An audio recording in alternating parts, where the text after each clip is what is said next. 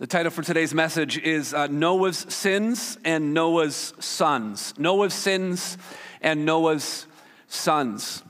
I remember in grade 10 English class, uh, the teacher was passing out the, the textbook of what we were going to be uh, reading, and it was William Shakespeare's Macbeth. And I flipped open uh, Macbeth, and uh, it, it, had the, the cast of characters there, and, uh, and it indicated uh, King Duncan. I said, I'm going to like this play.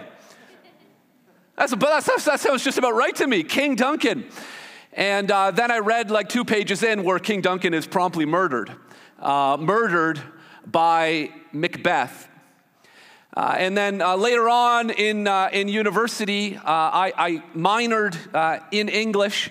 And so I took a, a course in, in, in Shakespeare and I passed because of the man there on the left. Now, some of you know this man as a Gilderoy Lockhart from Harry Potter. Uh, this is Kenneth Branagh. Uh, before Harry Potter, he, he's most well known for being a brilliant Shakespearean actor and director. Kenneth Branagh is the reason why I passed University Shakespeare, uh, because I just watched all of his, all of his brilliant uh, movies.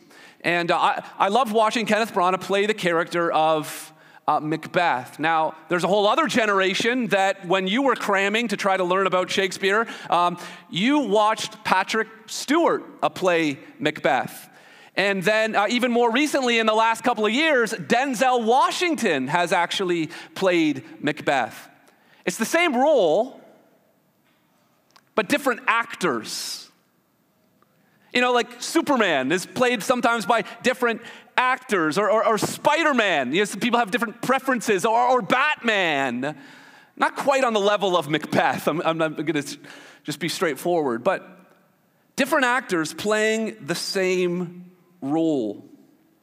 As we've been looking at the flood story and everything that happens after the flood story, we, we've noticed that the setting is kind of being reset. Sort of like on, a, on the stage at a play where different pieces of the, of the set are being moved around. As we come to Genesis 7 and 8 and 9, we see that the, the same pieces are being put in place.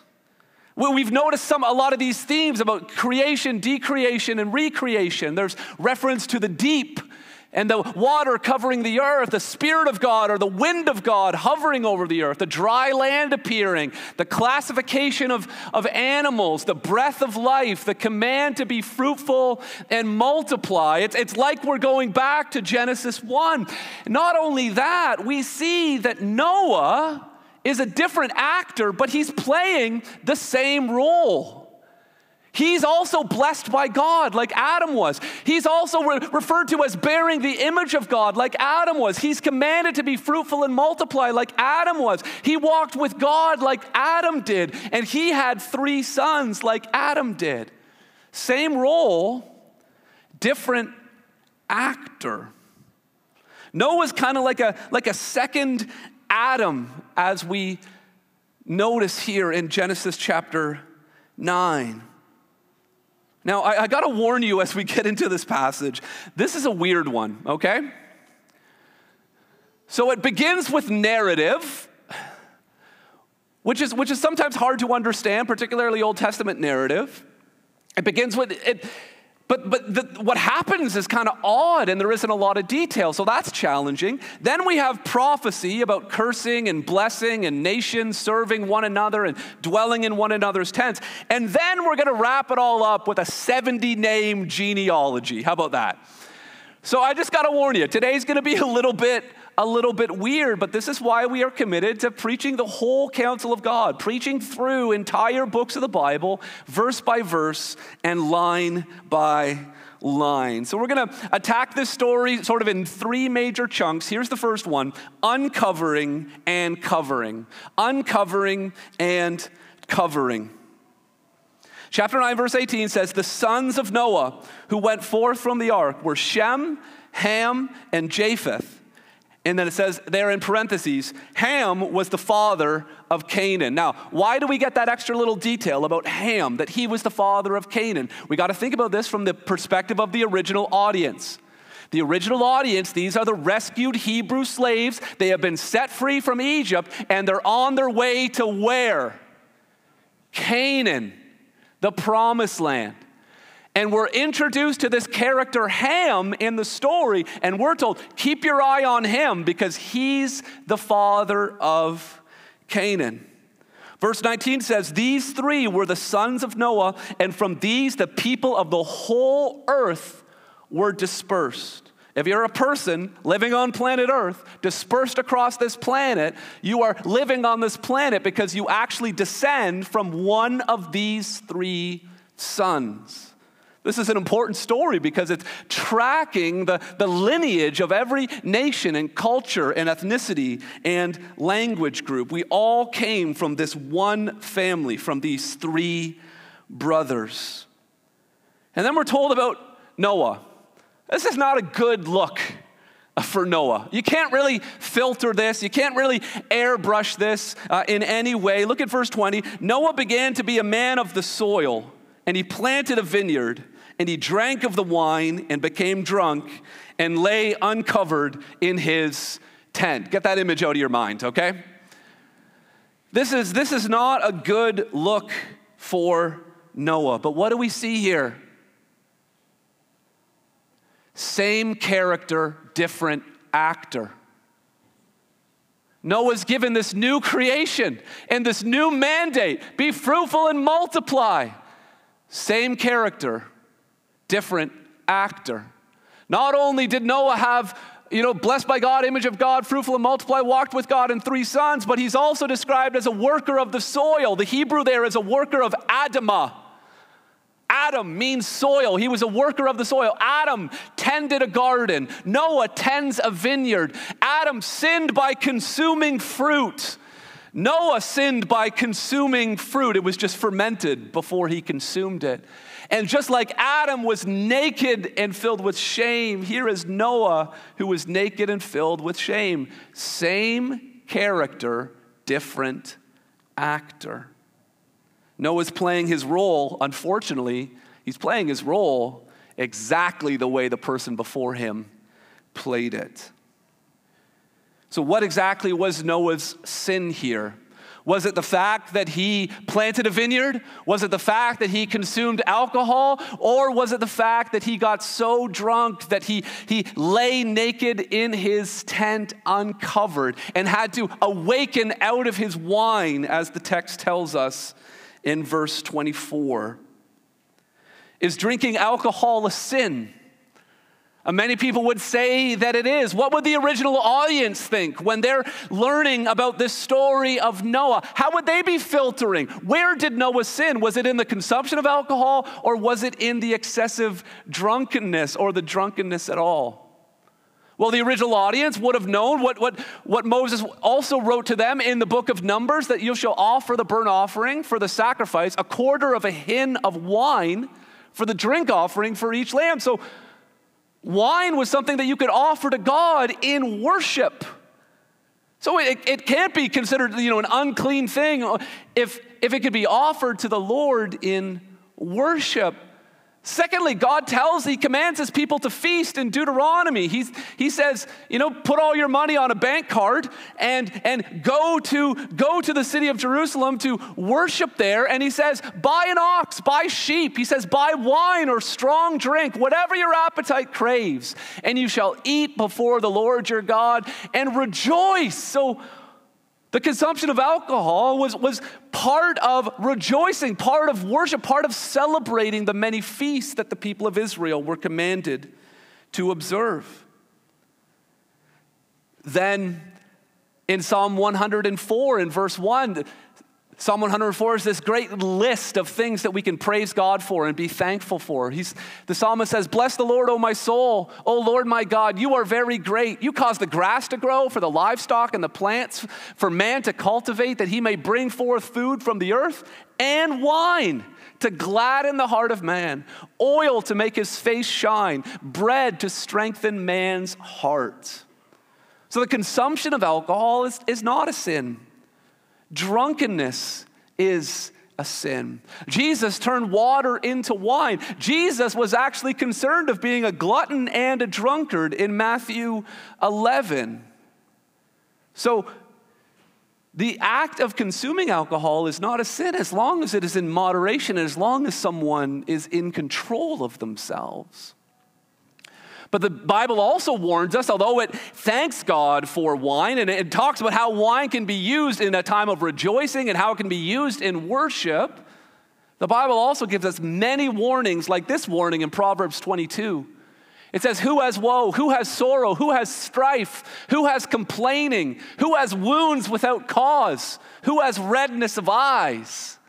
He says, Those who tarry long over wine, those who go to try mixed wine, do not look at wine when it's red, when it sparkles in the cup and goes down smoothly. It, it, it allures, it draws you in, it's sparkling, it goes down smoothly. It says, in the end, it bites like a serpent.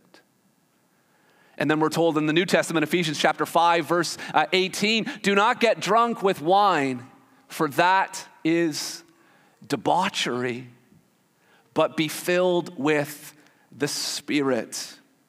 The consumption of alcohol is not a sin, drunkenness is a sin. We are to be self controlled. We are to be filled with the Spirit, not filled with the control of, of alcohol or any other substance. Noah's sin was drunkenness. He, he lay there naked and ashamed. You see, creation was made new, but Noah wasn't. Here, here's what happened as a result of the flood uh, you got one righteous man who lives, all the unrighteous people die, and creation is made new. And, and th- this is why the, what happens in the flood is different from what happened at the cross, which we just sang about. Because at the cross, it's not one righteous man who lives, it's the one righteous man who dies. And it's not that all it's not that all unrighteous people die, which we all deserve. Jesus died, the righteous man died, so that all unrighteous people may live who place their faith in him. And when Jesus died on the cross and rose again, it's not that he made creation new, he made you and me new. Those who place their faith in him are, are a new creation, 2 Corinthians 5:17 says. So Noah was a man of faith.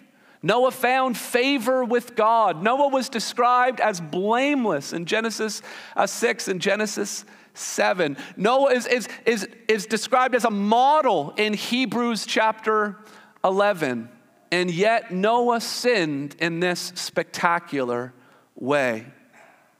And as, as you follow through the story of the Bible, same character, different actor. We see wonderful men of God, women of God, courageous people, faith filled people, loving people who sin in a way that is so shameful and that is so wicked. And even as we look through church history, and even as we look in our own lives, we can often be confused about how, can even if someone is made new and filled with the Spirit, loved ones, we all have the capacity to sin. And we all have the capacity to do heinous sin and sin that brings shame on us and upon our family. Don't be thinking, you know, oh, same role, different actor, that was then, but that would never. No, it could be you. And maybe it is you. I know for sure it's me. I've played this role before. I've been the actor in this play. I've done the Noah thing. I've received nothing but abundance and blessing from the Lord, and I've found a way to mess the whole thing up and bring shame on myself. Am I all alone? Same role, different actor. We're all like Adam. We're all like Noah. Now, some of us may not have sinned in any sort of spectacularly shameful way. But the way that we sin so often is how we respond when others sin. And that's the story of Ham. Noah was the one who messed. Noah was the one who got drunk. Noah was the one lying in the tent naked. Ham didn't do any of that. But there was something about the way that Ham responded to the shameful activity of his father that brought a curse on his life. We're told in verse 22, it says, Ham, the father of Canaan. There it is again. We're introduced to him in verse 18. Ham, the father of Canaan. Verse 22. Ham, the father of Canaan. Original audience, are you listening? The people that you're, the, the, the people who inhabit the promised land right now, the Canaanites, they came from this guy, Ham, the father of Canaan. It says that he saw the nakedness of his father and told his two brothers outside. Now, I'm not going to speculate on what Scripture doesn't describe. Scripture doesn't give us any details other than he saw the nakedness and he went and he told his brothers. And what was so wrong about what Ham did? Well, the, the only way that we can really understand what was wrong with what Ham did is if we look at what his brothers did. Look at what Shem and Japheth did in verse 23. Then Shem and Japheth took a garment, laid it on both their shoulders, and walked backward and covered the nakedness of their father.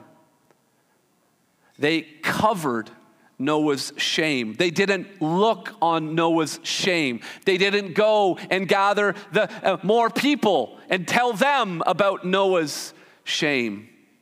They covered it.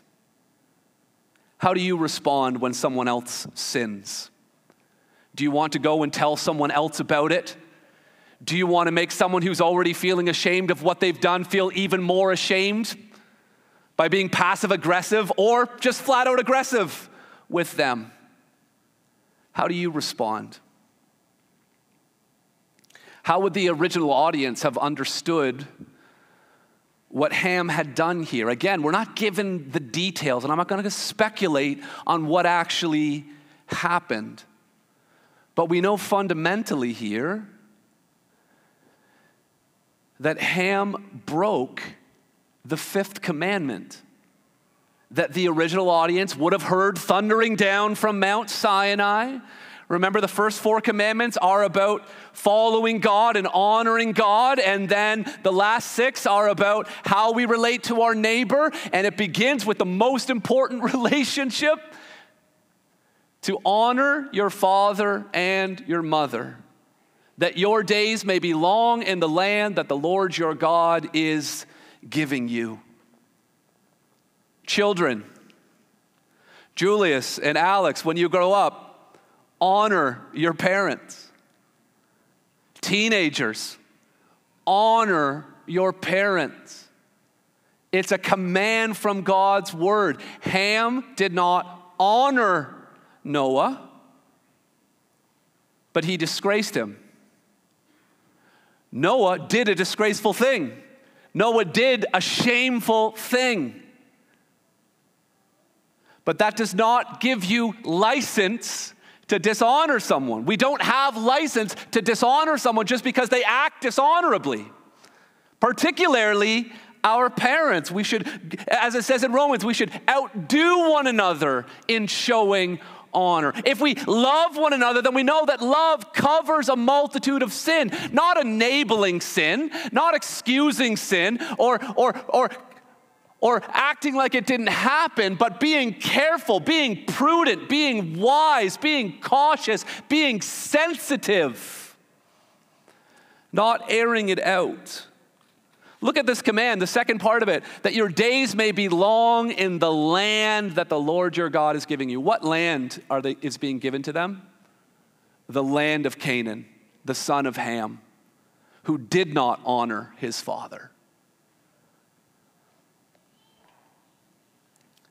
Why is it so important that children honor their parents? And this isn't just for little toddlers or for teenagers. This is for, like, I mean, Ham was a grown up.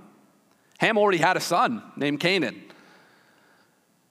So even if our parents behave in a dishonorable way, there is still a way that we can deal with the sins of our parents or the failures of our parents or the shortcomings of our parents in a way that still honors them. This is something that, I mean, we got a variety of cultural backgrounds. Uh, represented here, where honor and shame and respect for parents and grandparents is, is, is, sort of woven into the fabric. My upbringing, my cultural background, there was no emphasis on that. Everything in popular culture, everything in the academy, everything in the was, was to dishonor your parents. But this is what we are called to do because parents are God given authority figures in our lives. And if we mistreat our parents, it shows not just that there's something wrong with us and mom and dad, it shows that there's something wrong with us and the Lord. And parents are not the only God given authority Police officers are a God given authority. Politicians are a God given authority. Our, our teachers are a God given authority. Pastors and elders are a God given authority. And when we dishonor or disrespect those authority, again, those authority figures, none of them are perfect. All of them are very capable of acting in shameful ways. But there is a way in which we are supposed to honor the people who are put in those positions of authority in us as a way ultimately of honoring the Lord. Ham missed that. And we should not miss that as well. So it begins with the story of uncovering and covering. Then, uh, the next part of the story I have under the heading cursing and blessing. Cursing and blessing.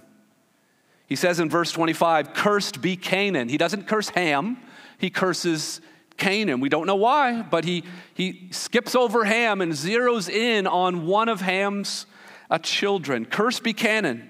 He says, A servant of servants shall he be to his brothers.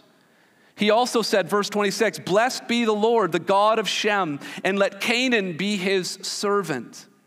May God enlarge Japheth, and let him dwell in the tents of Shem, and let Canaan be his servant. So he places this curse on Canaan. In the curse on Canaan, he mentions that Canaan will be a servant.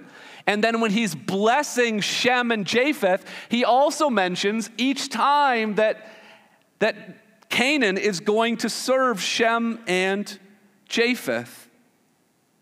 Now, again, if we're going to understand the passage for our day, we first have to step into the shoes of the original audience. Now, the original audience would have understood that these blessings and this curse would have set the general trajectory for the cultures and the societies that would be that would, would flow through the family tree of these three sons. But the original audience would also know that those trajectories, those branches of the family tree, aren't fixed. It's, it's not that everyone who's a descendant of this particular person is under a curse, and that everyone who's under uh, this particular branch is under a blessing. Because the original audience were told in Exodus 12, verse 38, were told that the, the people who were rescued from Egypt were not exclusively Hebrew slaves. Exodus 12, 38 says that they were a mixed multitude. Yeah, there were descendants of Shem, they were the Hebrews. There was also descendants probably of Japheth, and there were definitely descendants of Ham who were a part of that, who were a mixed multitude. Also, the, the, the people of Israel would have learned very quickly, if they haven't, hadn't learned already, that Rahab, clearly a Canaanite, Clearly, would, would her trajectory, her branch of the tree, would have been one of cursed, but she is blessed. She is, is, is saved. Why? Not because of her family lineage, but because of her faith. That's in Joshua chapter 2. And then in Joshua chapter 7, we learn about a descendant of Shem, a Hebrew whose name is Achan. And he, even though he is in the right branch of the family tree, he is actually cursed. And so these destinies aren't fixed, that, that faith can actually break whatever cultural trajectory you happen uh, to be on. But nonetheless, we have this cursing and this blessing. Now, I want to say something about this curse of Canaan Because while William Wilberforce was using the Bible to completely dismantle the, the rationale for the transatlantic slave trade in the 1800s, there were Christians in North America who were trying to use the Bible to keep it going.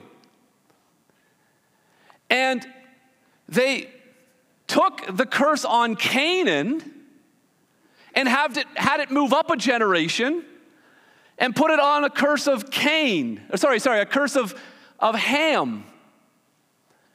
And so you had statements uh, like this. This is a statement from Patrick Mell, who was uh, a president of the uh, Southern Baptist Convention in the 1800s. He said, From Ham were descended the nations that occupied the land of Canaan and those that now constitute the African race. This is a Christian, or someone who claims to be a Christian writing this. He says, Their inheritance, according to prophecy, has been and will continue to be slavery so long as we have the Bible, we expect to maintain it. The trouble with, with this logic is that the curse is on Canaan and not on Ham. The curse didn't apply to Egypt and Cush and the other sons of Ham, it only applied to Canaan. Canaan didn't settle in Africa, Canaan settled in Canaan. And also, because Canaan settled in Canaan, that curse, really, for all intents and purposes, was clearly fulfilled in the book of Joshua when Canaan was totally destroyed. And where, the, because the, the giving of the promised land was not just an act of rescue and blessing for the people of Israel, but it was an act of judgment on the descendants of Canaan This line of thinking also misses the fact that capturing people and enslaving them is clearly. Uh, is clearly commanded against in Exodus chapter 21 in the Old Testament and in 1 Timothy chapter 1. So the whole transatlantic slave trade, you just need one verse to say this is wrong. It was clearly wrong. Furthermore, even if you didn't have any of that, Jesus, according to the book of Galatians, became a curse for us. So even if there was a curse, it's lifted. it's not that Jesus, you know, would only, only set us free from one or two curse. No, every curse. Is there any curse on anyone? Jesus has the power to destroy that curse. I love how Garrett Kell uh, describes uh, this false teaching that you know was up uh, in the church in the 1800s. He says the curse of Ham is a form of the prosperity gospel that provides theological justification for pride, greed, racism, and partiality. Loving their sin, its proponents raise the volume on their Genesis 9 20 to 27 interpretation, while muting texts condemning man stealing in Exodus 21 16 and 1 Timothy 1 10, and commanding love for neighbor. Now, I want you to hear what Garrett Kell says next because it's easy for us to say, I can't believe that any Christian could ever believe that. I, I can't believe that uh, the. Just be careful. He says, hopefully you despise this error, and we should. But he asks the question, but where are you temptable? Are there sins that you wish God affirmed? Beware. Satan has a doctrine for you. Is there a political philosophy that resonates with you? Beware. Satan has a doctrine for you. Do you live in poverty and long to be prosperous? Beware. Satan has a doctrine for you. If the curse of Ham teaches us anything, it's that we must remain humbly tethered to Scripture in the context of a godly community. The people who are benefiting from the slave trade went to the Bible to try to find a reason to, to keep it going. And so often, we as Christians, as believers, can try to go to the Bible to try to, to, try to make us feel okay about whatever is happening or whatever we're, whatever we're doing or whatever we're thinking. We got to stay tethered to Scripture. Scripture tells us what to do. We don't go to Scripture to find justification for what we want to do. Someone started to clap. That's worth clapping for. Yeah, amen.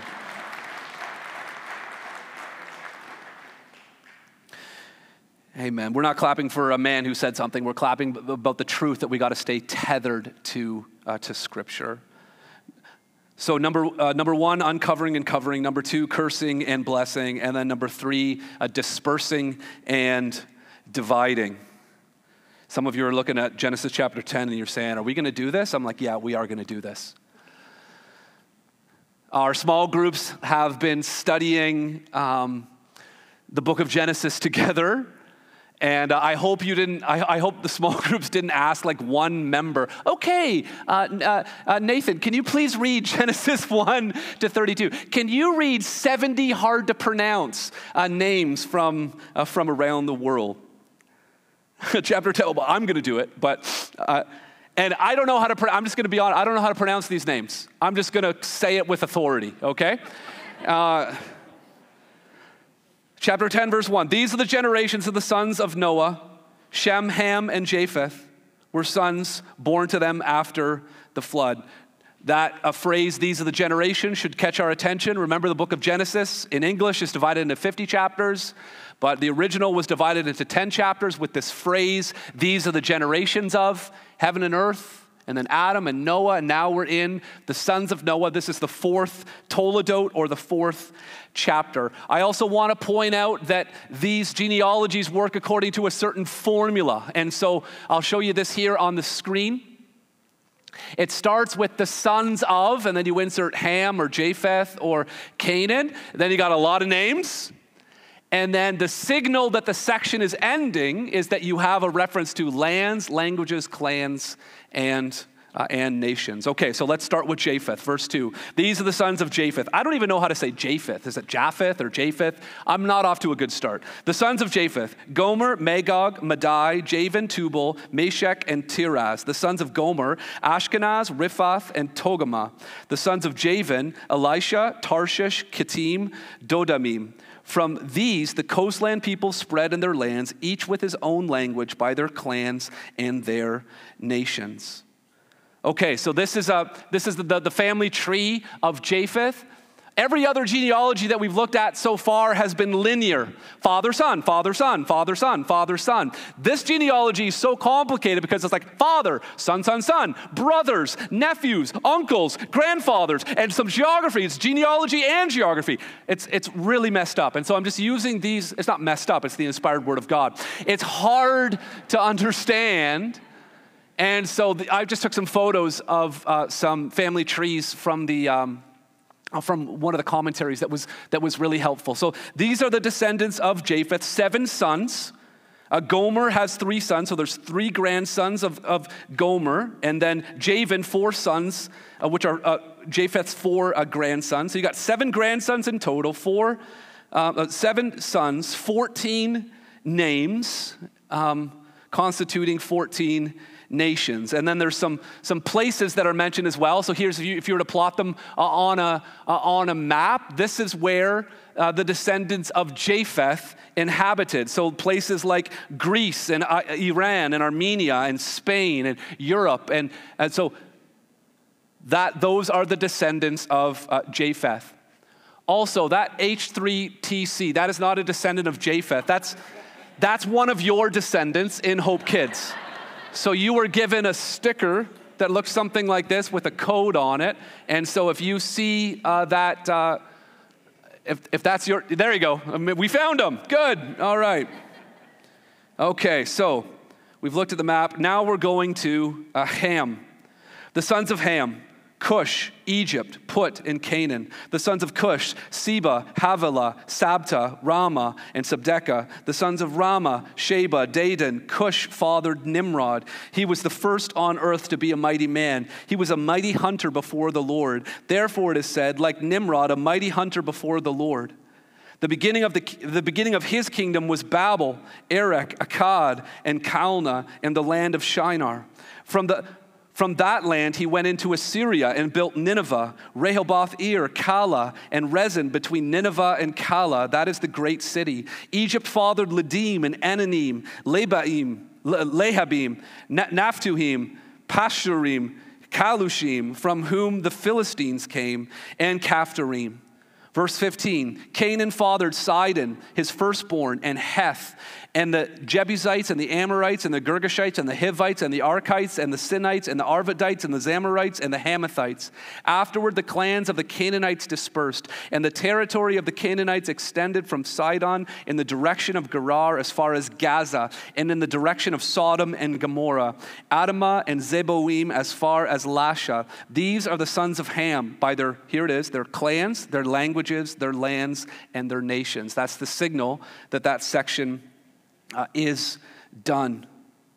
So, these are the descendants of uh, Ham. Uh, in a, family tree, you got four sons, 24 grandsons, two great grandchildren. 30 nations descend from Ham. The most, the biggest family. What was a sign of blessing in Old Testament times? A big family, lots of kids, lots of grandkids. Wait, isn't this Ham? Isn't this the one who messed up? Look at Canaan. Look at all those. kids. What's going on here? And then you read about Nimrod and you think, okay, this is the only biographical sketch. Why doesn't it say that Nimrod is such a great slave? He's a mighty warrior, building cities and establishing. What's going on here? Like we saw in Genesis chapter 5 with the genealogy of Cain, there's a lesson here in this genealogy. It often seems like evil is winning. The descendants of Canaan will ultimately become servants of the descendants of Shem when the people of Israel inhabit the promised land. But not, not right away. Not actually not for several centuries of dominance in this area by these particular uh, people. The, the, this is the, the geographical sketch of where they, uh, where they spread out. So you got the land of Canaan, Philistia, Sodom and Gomorrah, uh, into uh, Africa and Arabia, Babel, uh, Nineveh. You can also notice, like when you were looking at this passage, did you notice? Let's go to the next slide. This is like a who's who of all Israel's enemies Egypt, Babel, Assyria, Philistines, Canaan, and then all the Jebusites and all the ites, and then Sodom and Gomorrah. Sort of like that, that whole curse thing. Uh, also, that, that whole dishonoring your parents thing. Look at, look at what Moses wrote to the people of Israel in Leviticus chapter 18. Look at the connection he makes between two sons of Cain, two sons of Ham. You shall not do as they do in the land of Egypt, where you lived and you shall not do in the land, you shall not do as they do in the land of Canaan. Don't act like the people who lived in the place where you've been set free from, and don't act like the people who live in the place where you're going. Be set apart. He connects them. And what does he say next? None of you shall approach any one of his close relatives to uncover nakedness. Does that ring a bell? Egypt and Canaan are descendants of Ham, who saw his father's nakedness. You shall not uncover the nakedness of your father. And if you read Leviticus chapter 18, it begins with uncovering the nakedness of your father, and then it describes an encyclopedia of sexual perversion. Right through Leviticus chapter 18, climaxing with bestiality and then child sacrifice.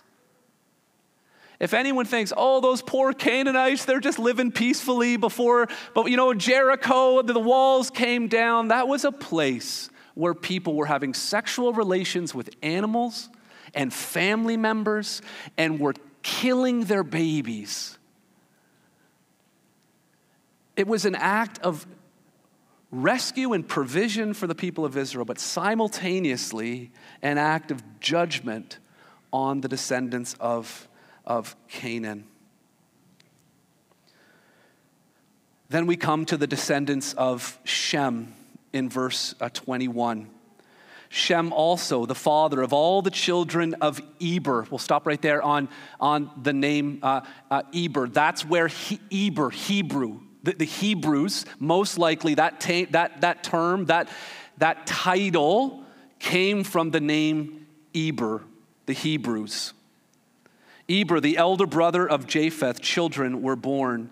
The sons of Shem, Elam, Asshur, Arpachshad, Lud, and Aram. The sons of Aram, Uz, Hul, Gether, and Mash. Arpachshad fathered Shelah. Shelah fathered Eber.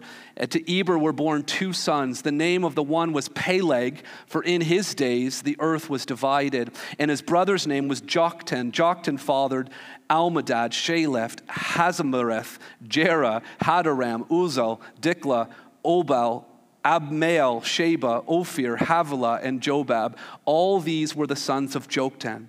The territory in which they lived extended from Mesha in the direction of Sephar in the hill country of the east. These are the sons of Shem by their clans, their languages, their lands, and their nations.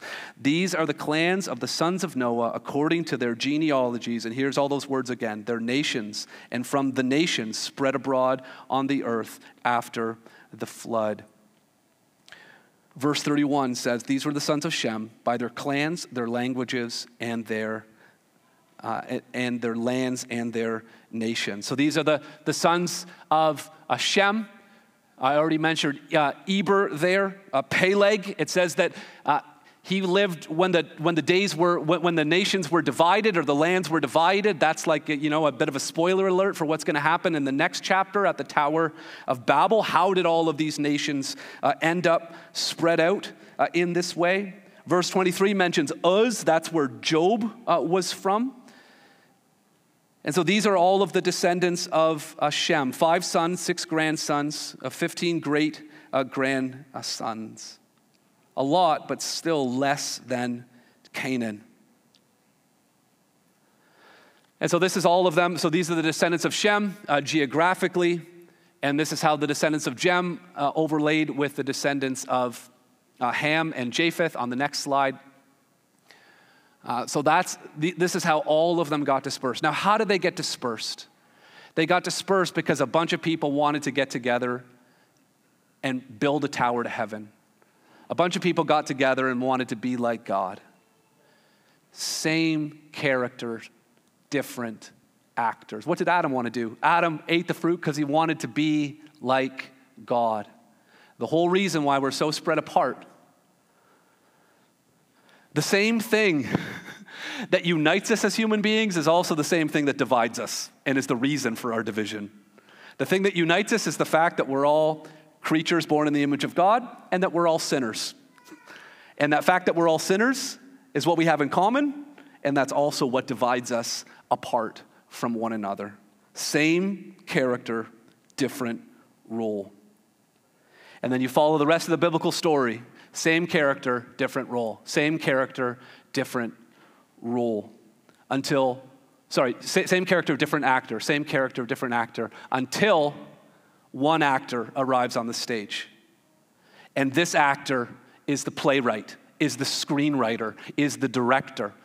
This, this particular actor plays the role perfectly. Like Adam, he's tempted, but he doesn't give in. Like Noah, he enjoys wine but doesn't get drunk. He, he turns water into wine. He associates with tax collectors and sinners like Noah, but never sins himself. And then this actor who plays the, he plays the role perfectly then what happens to him ends up, is what should happen to the villain in the story. He ends up being crucified and killed for the sins of you and me. And this actor is born into a family. He happens to be a descendant of Shem. And he calls to him followers who are also descendants of Shem. Peter and Paul, they were, they were descendants of Shem. They were Hebrews, but but before long, we start seeing descendants of Ham start following him Lucius and Simon of Cyrene and the Ethiopian eunuch. So you've got the descendants of Shem, and then you've got the, the, the, descendants of Ham, and then you've got Cornelius. He's a descendant of Japheth. And you see all these nations that have been spread abroad because the one actor has come and played the role perfectly. Same role, new actor, perfect actor, brilliant performance is bringing everyone back together. And as I mentioned, we, we have this repetition in the structure of this genealogy, the sons of, and then all of the names, and then repeated again and again, ways in which people are divided. They're divided by their lands and their languages and their clans. And then one day, loved ones, when the play finally ends, when the movie, the credits are just about to roll, Maybe it's the end of the movie. Maybe it's really just a Narnia. Maybe it's just the beginning. All the descendants of Japheth, all the descendants of Shem, all the descendants of Ham, we are all going to gather. And this is what we're going to say. This is how he's being praised in heaven right now. This is what is said about the actor. Worthy are you to take the scroll and to open its seals, for you were slain. This is Revelation 5 9. For you were slain, and by your blood you ransomed people for God. And notice this remember those genealogies mentioned tribe, language, people, and nation. Amen.